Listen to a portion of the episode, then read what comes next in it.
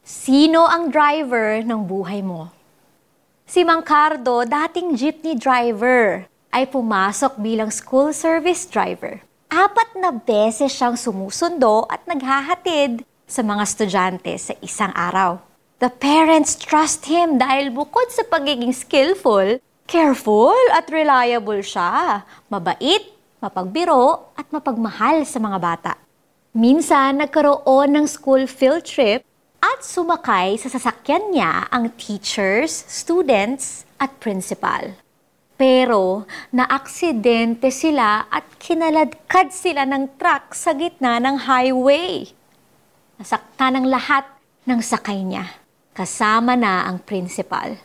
Hindi mapatawad ni Mang Cardo ang kanyang sarili dahil sa nangyari.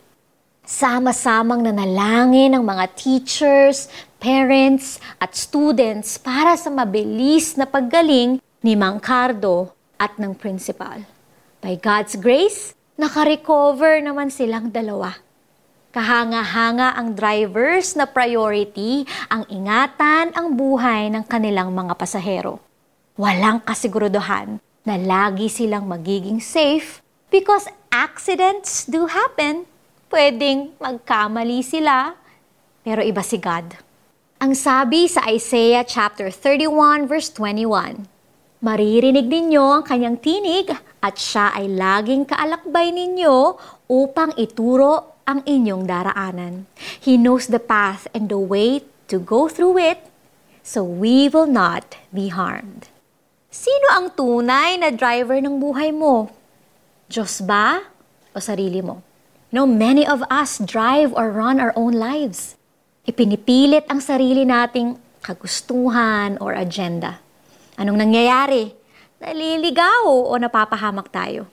Why not let God be in control?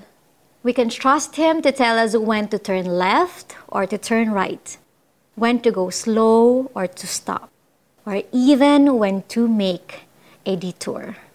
Let's pray. Thank you, Lord, that we can trust you to drive our lives. Forgive us, God, when we try to boss you around or when we ignore you and lean on our own understanding. Mula sa araw na ito, May you be in control of my life. In Jesus' name, amen and amen. Application in everything you do. Always talk, think, obey, and listen to God. Mas makikilala mo siya by reading His Word daily. Listen to Chuper ng Buhay after reading this Devo and be inspired by the message of the song. Saan man kayo pumaling, sa kaliwa o sa kanan, maririnig ninyo ang kanyang tinig na nagsasabing, ito ang daan. Dito kayo lumakad. Isaiah chapter 30, verse 21. There you have it. I'm Jamie Santiago Manuel saying, God bless everyone.